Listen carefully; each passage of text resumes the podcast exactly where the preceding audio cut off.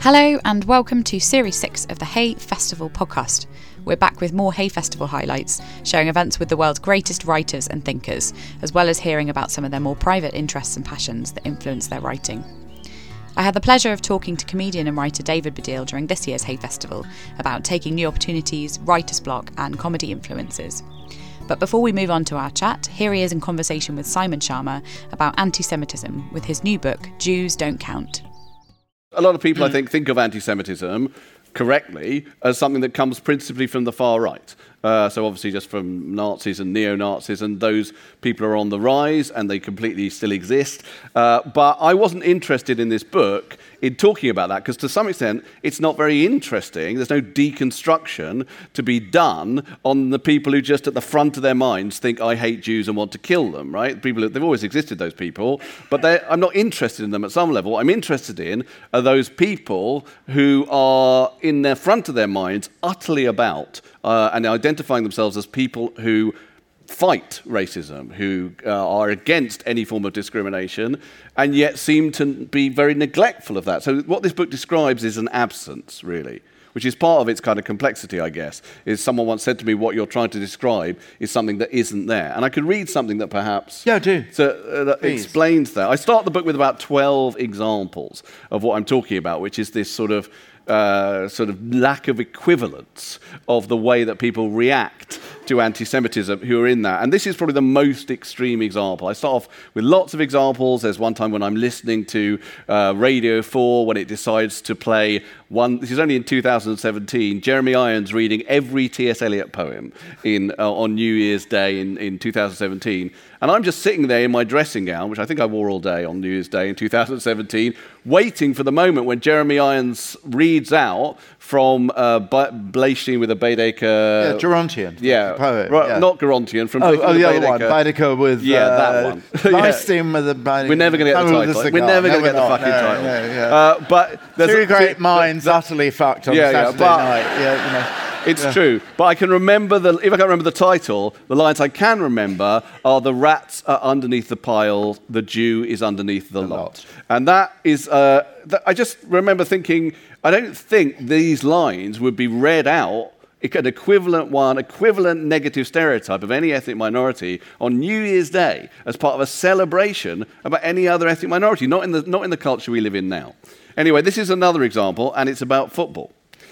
In 2008, I was sitting as usual on a Saturday afternoon with my brother Ivor watching Chelsea at Stamford Bridge. We'd been going for many years and by this point sat in the Upper East Stand. Chelsea were playing Aston Villa. The game was dull. On the big screen, a score came up of another match. Tottenham Hotspur were being beaten by Hull. The bored crowd picked up on this and started chanting, We hate Tottenham and we hate Tottenham. I apologise, by the way, if there's any Spurs fans in. Then, well, yeah, he's one. Uh, then, with wearying predictability, this mutated into the crowd chanting the word Yiddo. For those who don't know about this phenomenon, the Tottenham Hotspur Football Club is located in an area of London that is fairly well populated by Jews. For this reason, Spurs fans both self identify and are identified by others as a Jewish club, even though the vast majority of them are not Jewish, and this leads to various chants based around the word Yid. Those who do know about it are still generally confused, as they tend to think it's all just Spurs fans chanting the word positively. It isn't. It's also chanted by the fans of Chelsea, Arsenal, West Ham, and other clubs at Spurs fans, menacingly, horribly, along with associated anti Semitic chants Spurs are on the way to Auschwitz, for example, and hissing to simulate the noise of gas chambers. On this particular occasion, the chanting of the word Yiddo was joined by one particular Chelsea fan about 10 rows behind us, deciding to shout repeatedly, fuck the fucking Yids, fuck the fucking Yids. And then, just to make clear that by Yids he didn't just mean Spurs fans, that became fuck the fucking Jews. Fuck the fucking Jews. This went on for some time. Me and Ivor, my brother, looked at each other. Ivor said, What should we do? I shrugged. So then my brother, bless him, got up, turned round, and told the bloke to shut up. The man replied, in the classic mode, No, you fucking shut up. Ivor said, No, you fucking shut up. Derek and Clive. And then miraculously he did. The racist shut up. Ivor sat down and said, I think I'm going to cry. Oh. By the time this happened, we had sat, well, stood and then sat, listening to this stuff at Stamford Bridge for 30 years. Over that period, the culture around racism in football changed immeasurably. In the 1970s, football fandom was unbelievably racist, and immense strides were made to eradicate it over the next decades by organisations like Kick It Out. By 2008, the world had definitely moved on, so much so that the Chelsea programme that day contained a very clear message that any racist abuse heard in the stands at matches would lead to an immediate intervention by stewards and a life ban for the abuser concerned. Well, not any racist abuse, it turns out. No steward intervened when this happened, and no life ban was imposed on the man shouting, fuck the fucking Jews. The world had moved on, but it seems that it, it had forgotten something. It had left one racism behind. And the point about that story is that not that there are anti Semites at football matches, that will always be the case, but that in the time we live in now, football, particularly football, but really many places, are a site of reconstruction about that issue, are a site where people try to change things from what they were. And so that's what you might expect to have happened with this racism too. But it hasn't. Things have changed a bit since 2008, but Yeah, not that you- much. No. And uh, we we were saying, actually, this is the case in the Dutch football club Ajax as well, which also kind of, again, pro- always produce gas chamber hissing, actually, from, from the rival clubs. Do you think that's sort of, so part of the work you wanted to do with this book really was sort of, um, uh, you know, lowering the threshold of awareness simply, actually. I wonder if it gets through to the terraces at Chelsea or Arsenal or, or even at Spurs where they shouldn't be doing it. I mean, you had, you had some pushback. I pushed back as a Spurs fan, I think stupidly, actually, and I, I um, I, I will never let Dave. I'll try and never let David get the better of the argument, but he absolutely had the right argument against me this time. So, because I said, well, you know, it's a kind of could be a kind of gesture of solidarity, pride that was rubbish, really. And you didn't. You were kind enough not to say that. But do you, do you think actually it had? You know, do you think actually things are changing or actually getting worse, really. It's slightly different from, I want to go back in a minute to whether identity politics actually has made the, the whole syndrome. But this is really part of, you know, it's actually not clearly, I doubt whether the fucking fu- was actually. You know, uh, doing Marxist seminars really in the week. but he, he- was not but part. he's of not the point. Yeah, he was an extension of skinhead world. You know, Maybe. his head may not have been skinny, as it were, but he was part of No, that but- kind of well- joy of ugliness, really. That Well, the guy shouting that, as I say, is he's probably not a paid up member of the far right, but my imagination is of Tommy Robinson type. Whatever, yeah, Maybe, yeah, yeah, He's a Tommy Robinson type. He's not the point. The Yeah. point is the silence Yeah. from the Yes, stewards yes. who are told Yes, to look out for any racist abuse. And Yeah. also, the problem is not just that. Did the you problem push is that a bit more? Sorry to the- well, the problem is that we went. Okay. Me, me and my brother decided to make a film, a short film Oh. called The Y Word at that Right. point to try and raise awareness about this issue, and we had a lot of problems getting it made. And again, that came From who? Well, that came from, from as it were, the good guys, because kick racism out of football initially were very unkeen about. So very- you were a distraction for them, were you? Was that it? well, They about thought- distraction, I think they did feel, yeah. I mean, I think at the time they did feel like, well, we've got a lot of other things, a lot of other issues we're trying to create. They, I think they had a homophobia campaign to start. All very important issues, by the way. Just to be clear, something that's very important within, and you know, we've got there's many things to talk about with this book, but one of the things that I think is very important with it is, as a Jew raising this issue, I am not in any way trying to minimise the importance and the reality of discrimination to any other minority, right? So, and that can sometimes feel like that. It can sometimes feel this notion that it's a boundaried space, a small boundaried space that you've got to talk about racism against black people or discrimination against gay people or whatever it might be.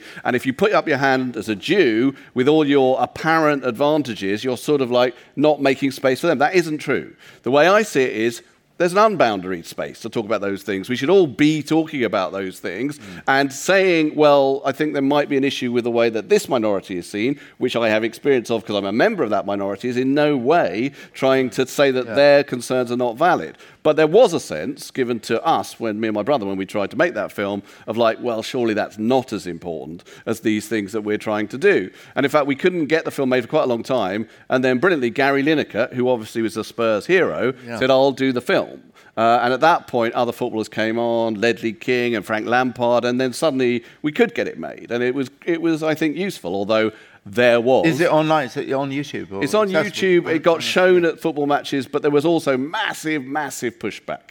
Massive pushback from the Spurs fans, but also from people like you and David Aaronovitch and sort of intellectual Spurs fans. Did David back off? So they too, do because I just thought you were right after a bit. You know? Yeah, I mean, but I mean, but um, anyway, I, I, don't want to get too bogged down in that one issue because it's actually only one of, of, of many issues that yeah. show that there is this relegation. But part of the reason why the implication was that actually raising the issue was sort of, you know, diluting somehow the, the, the, the, really, you know, we, we shouldn't push ourselves up the hierarchy, really, where, where we don't belong. Um, uh, you know, we're sort of diluting the, the moral intensity, really, of, of discrimination against other minorities. Because, as you say in the book, we are thought of as rich and white, really. Say something about that, actually. okay. Well, the, the reason why I think that this happens to Jews is there's multifold reasons, but the basic one is that Jews are the only minority who are seen by the racists in this split way. And by what I mean by that is that Jews are seen as both low status and high status. They're seen, as all minorities are, as low status, that is thieving, stinking, alien, blah, blah, blah. But Jews are also seen by the racists as powerful, privileged, secretly in control of the world, rich, and all the rest of it. There's some of them are trying to drown me out as we speak. Um, and they're everywhere. They're everywhere. Yeah. um, and uh, the the thing about that is that even though that's a sort of racist myth, that myth is slightly bought, I think, by many people. It's bought by a lot of people who would not consider themselves to be anti-Semitic. That Jews are based, like for example, the notion that Jews are rich, which is uh, statistically not particularly correct. But more importantly, what I've noticed is when I've brought up the idea that that is a racist stereotype, people often look at me blankly as if to say, but that's a good thing, being rich, isn't it? What's wrong with being rich? Because the problem with that is this, is that the notion that Jews are rich isn't some sort of celebration right? It's always, always accompanied by a sense that Jews are somehow, through ill gotten ways, yeah. shrewdly and miserly and yeah. inhumanly somehow got their hands through conspiracies on money. And none of that is good, right? That always creates envy and rage and down the, down the line genocide. And in this particular case, what this book is about, it's a way of ousting Jews from what I call the sacred circle of minorities. Sacred circle is just a sort of way of talking about those minorities who were considered to be vulnerable.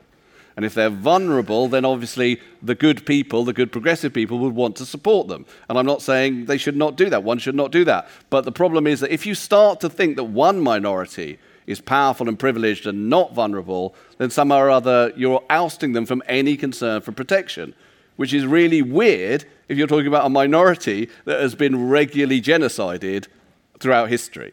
So, the other reason why I think it happens to Jews, which you mentioned as well, is the whiteness of Jews. And I use a phrase in the book, Schroding, Jews being Schrodinger's whites. And what I mean by that is Jews are white or non white, depending on the politics of the observer. And that means that for a right wing person, and over Not many, many yeah, over many centuries, and obviously for Nazis, but also for a present American white supremacists, Jews are non-white. Jew, the people chanting "Jews will not replace us" uh, in Charlottesville, they believe that Jews are conspiring with uh, the with the black minority and the brown minorities to undermine the Aryan white races, which they believe Jews are not part of. Meanwhile, it seems to me that progressives sometimes Jew, see Jews as sort of an ultra white type people because Jews are powerful and privileged. So, for example, Mear One, who was the artist who drew a mural that some of you may know about because Jeremy Corbyn supported it back in 2017, a mural of some bearded, hook nosed men playing Monopoly on the back of the world's poor. when a few Jews in that area said, we think this might be anti Semitic, he put a Facebook post up saying, I see some old white Jewish folk are upset by my depiction of their beloved Rothschild and their beloved Warburg. An incredibly horrible anti Semitic, you know, conspiracy theory laced thing to say. But I'm most interested in the use of the word white in that sentence. Why bother to say some old white Jewish folk? It's a way of saying Jews are not part of any minority that anti racists need to worry about by insertion of the word white. Yeah, I mean, uh, uh, Donald Trump famously actually thought he was being, uh, you know, who has um, uh, Jewish son-in-law Jared Kushner and his daughter, of course, converted to Judaism. But he thought he was being complimentary when he went before AIPAC or some Jewish lobby in, in the United States and said, "Well, it's wonderful how you people game the system," or words to that effect. Actually, yeah. you people really know how to do yeah. this, which was absolutely an appalling moment of anti-Semitism, really. Yeah, you get so, that a lot, though. I think you get that a lot where people think they're praising Jews for being somehow or other shrewd, shrewd is the word, or it's sort of Schrödinger's white. Really. Yeah, some yeah. of the, the, Jews have yeah. managed to yeah. get to the top, and well done the Jews. And uh, we're going to keep saying this until people burn their houses down. Yeah. To catch up on the full event, you can subscribe to our Hay Player at hayfestival.org forward slash hayplayer. Between his event for grown ups with Simon Schama and his event for his latest children's book, The Boy Who Got Accidentally Famous, I grabbed a coffee with David to find out more about what influences him, starting with trouble sleeping. Bit tired, but fine. I'm always a bit tired because I sleep really badly, um, and I particularly sleep badly in hotels, which I was in last night. Uh, but that's probably more information than, than anyone needs. that must be um, quite quite difficult with your with your work, I would imagine. Yeah, but I've also written about insomnia. I found my first novel, uh, which I don't think I talked about at Hay. Maybe I did. I can't even remember. Isn't about an insomniac, so I've turned it into material at least. I'm going to ask you to cast your mind back. Was there a kind of significant moment for you where you felt like comedy, you sort of connected with it? Well, I came from quite a family where a lot of joking happened my dad was a very funny bloke. My brother's a very funny bloke. But I think the key moment for me, the catalyst, was when my brother, my older brother Ivor, played me a tape, a cassette tape, in sort of 1977 of something called Derek and Clive, which was a bootleg tape that Peter Cook and Dudley Moore had made when they were drunk uh, and really drunk, and it's just incredibly obscene and swearing and horrible and incredibly unacceptable now, but still really really funny. Um, and it was sort of um, circulating uh, at the time. Bands played it to each other, and somehow or other my brother had got a copy of it. It, it is now available on mainly on vinyl and stuff, but um, it was like punk rock for me because it just felt like, oh right, this is a because at the time there wasn't that much stuff on TV that I would have thought of as proper comedy. It's amazing if you actually go back to the seventies. I mean, there's some brilliant, some brilliantly funny people, Eric Morecambe and a few others, but in terms of speaking to what it's actually like to laugh properly at things rather than just jokes that are sort of constructions, there wasn't much. And then this felt like a breakthrough for me, like, oh God, this is how you can be funny at a whole other level. So that was probably the moment that I wanted to do something like that. And um, you spend your time writing for children and for adults as well yeah. on a real range of subjects. Do you have a difference in your writing routine? Because obviously sometimes you're dealing with some really hard mm. subjects and then you've got kids' books, which are obviously lighter. Does that hmm. change your day a lot outside of your working hours? Not really. That's a, a good point about the way I write, because it should do, but it probably doesn't. I probably sit down and try and write. Writing is always quite hard. I mean, in the sense of I'm very bad at putting it off. I look at the internet too much. I look out the window too much. I think I'll have a cup of tea and some biscuits now too much. And eventually I get around to writing. And I wouldn't say that that journey of like, oh yeah, I've got to actually write is any different for a complex book about anti-Semitism as it is for a children's book, because I think the actual act of writing is as hard either way, because there's just different types of hardness, right? So yeah. Jews don't count, for example. I guess the hardness is yeah, the nuances of the arguments I'm trying to make and trying to express them in the same way. But what I don't have to do there is any kind of real sort of plotting or, or, or, storytelling in any kind of like real sort of an imaginative way. I'm, I'm arguing. It's a polemic. It's you know it's a different type of thing and it's difficult, but there's a great different type of difficulty in trying to think, oh, like my new book is a, it's called is about a It's a Christmas book. And it's about a time when Christmas is controlled by a sort of Amazon like company called Winterzone. It's called Virtually Christmas, and they've basically erase Christmas out of Christmas. Uh, and this girl decides that she's going to try and reclaim Christmas and indeed find Santa, who's kind of gone AWOL as part of it and that obviously feels much lighter, although it's a kind of satire on how we live now. Yeah. But it's also, but you know, you, you, often you just think like, ah, I had this idea and it was a good idea, but now where does it go? Yeah. and that's hard. Yes. Do you have any kind of um, activities or anything? Like, do you struggle with writer's block or? Yeah, well, I do. I mean, I don't struggle with it because my my sense of writer's block. Whenever I get asked by young people about writing tips, I have given one writing tip, and that is when you think you can't write just write anything, even if it's gibberish, right? And keep writing it, keep writing the gibberish, and eventually you'll see something will rise out of the gibberish. I find this. Now, well, even if you think like I have no idea, it's just a blank page, it's staring back at me. If you just start writing whatever, at some point something will tick. You know, your sna- your brain will snag on something, and it will be oh right. Um, and I, for me, writing, and this may come from being a stand-up, is really a process of improvisation. You know, I don't, I don't really plan anything that I write beforehand, including books like Jews Don't Count. I'm writing a book about atheism at the moment, kind of following up on this sort of non-fiction philosophy that I've suddenly got into. But there's a bit in it, in the middle of it, where I say, by the way, I don't plan these books because these are kind of stream of consciousness books, because they are. Um, and so that's the thing, it's just trying to tap into that to try and get over writer's block. But the main thing for me, the main problem for me is, as time has gone on, is more and more distractions, particularly on the screen. I mean, I'm a you know, I did a documentary about this, but I'm sort of addicted to social media. You know, you know, which is not good, um, and uh, it's always there as a thing. Like you imagine, I'll reward myself by going to look at Twitter for what you think is three minutes, and next thing you know, four hours later, you're down a rabbit hole arguing with someone with a lot of numbers in their name. That's a, there's a peril of, of being a kind of person in the spotlight and Yeah. nowadays as well. I, I- do you feel like you have to kind of watch your back with What, social, social media? Yeah. To some extent, but to some extent, as you know what, to some extent, it really doesn't matter. Mm-hmm. It's a weird thing. It feels like it matters, and I've been in the storm of that a few times. I've had, you know, been trending, and I've had lots of trolls, and I did a show, in fact, about trolls. And in the moment, it can feel like, oh, this is incredible and bad, and I'm under attack from all sides, or whatever. Or, or even I'm not under, but there's just lots of people talking about me, and it feels like, oh, God, you know, destabilizing. But you know what? It's over. It's over, and next thing, someone else is trending, and someone else is like having all that. And, and it's really important to try and hold on, particularly now. And I don't think just if you're in the public eye, because it can happen to anyone. Yeah.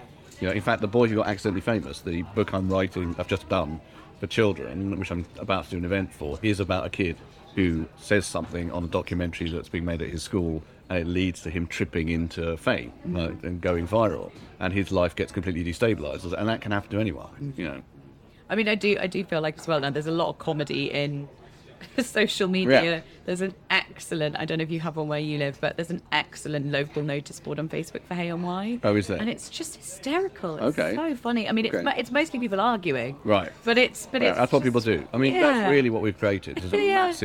Massive arguing space. It is. It's, you know. sweet though. I mean, it'll, Right, be, is it'll it? be it'll be pictures of dog poo, Well, well, and then everyone being like, oh, "Gonna find them and string them up," and it's That's really is that sweet? Okay. Well, it's it's just it's just funny. I just, Yeah. You have to just sort of Yeah. find it funny. That's interesting, actually, isn't it? Because that's what a lot of people. I think a lot of people decided that social media is this space in which they can create instant justice for things that quite often aren't that important, Mm. No. but that they're really angry about, and they think, right now, finally, Yeah. I've got a way which I could say these people deserve, you know, being burnt at the stake, Yeah, because they've littered or whatever they've Exactly. It's, done. it's less frightening than pitchforks, anyway. well, possibly. Um, what do you have? Um, do you have any kind of rules on how much you draw from like your personal life in your writing? I don't have any rules. I draw a lot from my personal life, but probably I, I'm slightly more judicious about it than I used to be. Because certainly when I was writing like my first novel for adults, this, this, I mean, a lot of people do this with their first novel, but there's so many things in there that are clearly from my real life, and the people sort of knew at the time. People would ring me up and say, "This is me, isn't it?" And I'd say, "No," and then it obviously was. Um, and like my parents are in it, and my brothers are in it, and it's really obvious. Uh, I mean, I don't I haven't written an adult novel for quite a long time, and the kids' novels don't have so much of that stuff in it. Although there is a character in uh, The Boy Who Accidentally Famous, a sort of slightly evil producer figure who clearly is Simon Cowell. Um, but that's sort of more based on my sense of like what a mad version of a TV producer would be than any actual knowledge of Simon Cowell. Um, but I um, no, and also because I'm started writing books like Jews Don't Count, they are much more about like okay, trying to process experiences that I've had and a sense that I've had that, that of a communal com- communal feeling amongst say Jews for this experience of feeling downgraded in the identity politics conversation, which is I think common to lots of people who who sense it, but it's not about taking someone's life and putting it in a book. That's sort of a slightly different thing. And in terms of uh, hobbies and stuff you do outside of work, is there anything that would sort of surprise people? You think Really do? not, because um, sadly the only hobby I have is playing football. That's like the least surprising thing. It's surprising because I'm 58 uh, and I'm presently injured, of course, uh, so I haven't been playing for a while. But no, I play football like once, sometimes twice a week, or twice a week's going going now. But um, I have played in the same game for 30 years, seven-a-side football game. Uh, beyond that, what are my hobbies? I should have more hobbies. It's like a GCSE language question. Sorry, Yeah, but I don't really have more hobbies. I don't know. And have you got kind of any bucket list uh, expertise? Um, in mind? Well, I've got to the age now where I think I'm just going to do stuff that's like, like I, no, it's two it's two paradoxical things. Like I won't do stuff now, so I turn down loads of stuff if I think I'm not going to enjoy this. I, I'm not going to do it for the money. I'm not going to do it because it, I'm, I'm not going to enjoy it. Then I am too old to do stuff I don't enjoy. At the same time, I do say yes to slightly bizarre things. So tomorrow, I'm going to Finland to write about saunas. Right, because absurdly, life, the- the Finnish gov- the Finnish government got in touch with well they they asked a few writers on a on a cultural attaché I think that's the word trip Wow. to Finland to try out some of their saunas. I mean, uh, not just like any sort, like whatever sort of mad saunas in or strange places in Finland. And as long as you write about it, so I am going to be writing about it.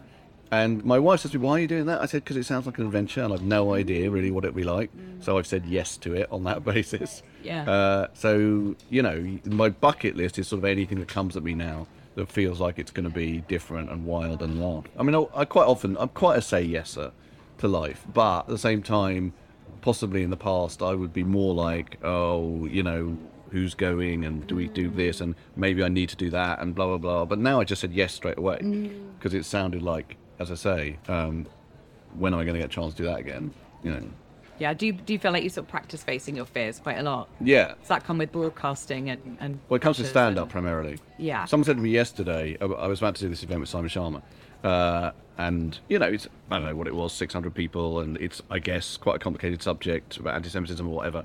And they said to me, "Oh, are you nervous?" I said, "No, not at all." And the reason I'm not at all nervous is that I do loads of stand-up, or have done loads of stand-up. And stand-up is so frightening that everything else is not frightening. Mm. Yeah. And it's, I mean, apart from you know being killed. Yeah. Uh, but, but but you know, in terms of performing, nothing is is as frightening as stand-up. Thank you for listening to the Hay Festival podcast. Join me next Thursday when I'll be with author Liz Hyder talking about working at Hay Festival, sexy magicians, and illustrating. If you're enjoying the podcast, we would really appreciate you telling a friend or giving it a rating. This podcast was hosted by Poppy Evans and produced by Shabie Nacharo Achanith. I'll see you next Thursday.